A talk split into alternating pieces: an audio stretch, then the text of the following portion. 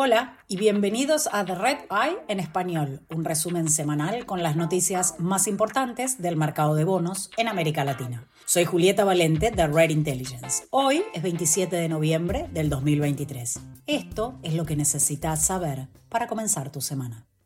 En Argentina, el presidente electo Javier Milei prometió un shock económico que involucrará un drástico recorte en el gasto gubernamental en 2024 para evitar la hiperinflación. Milei dijo que todo lo que se pueda privatizar será privatizado, incluyendo ferrocarriles, la empresa de saneamiento AISA y la petrolera YPF. Pero las privatizaciones no serán fáciles. En el caso de IPF, la participación del 51% del gobierno fue establecida por la Ley de Soberanía Energética del 2012. El viernes, Milei eligió a Horacio Marín, ejecutivo de Tecpetrol, como futuro presidente de IPF. Milei también dijo que limpiará el balance del Banco Central e implementará un plan de austeridad fiscal. El economista de extrema derecha fue elegido con casi el 56% de los votos y asumirá el cargo el 10 de diciembre.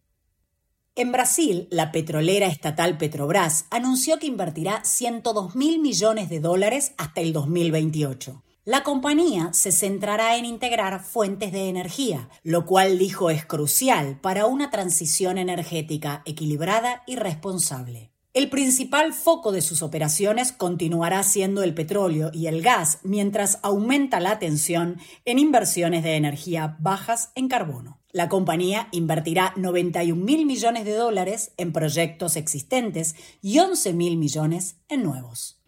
En Chile, la compañía de telecomunicaciones WOM ganó una medida cautelar de un tribunal local que le evitará pagar una multa de 50 millones de dólares después de que incumpliera con sus plazos para desplegar la red 5G.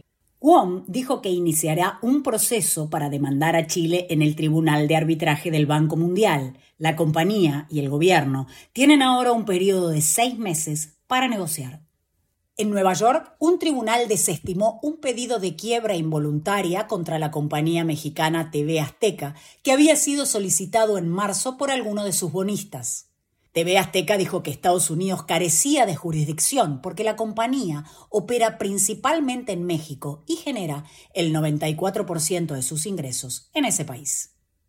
Un grupo de bancos otorgó un préstamo sindicado de 500 millones de dólares a cinco años de plazo al frigorífico brasileño Marfrig. La empresa utilizará los ingresos para pagar deudas de corto plazo y apoyar sus operaciones comerciales regulares. En tanto, la compañía colombiana de gasoductos TGI tomó un préstamo de 367 millones de dólares a cuatro años de Bancolombia y BBVA Colombia y utilizará el dinero para pagar parcialmente préstamo otorgado por su casa matriz.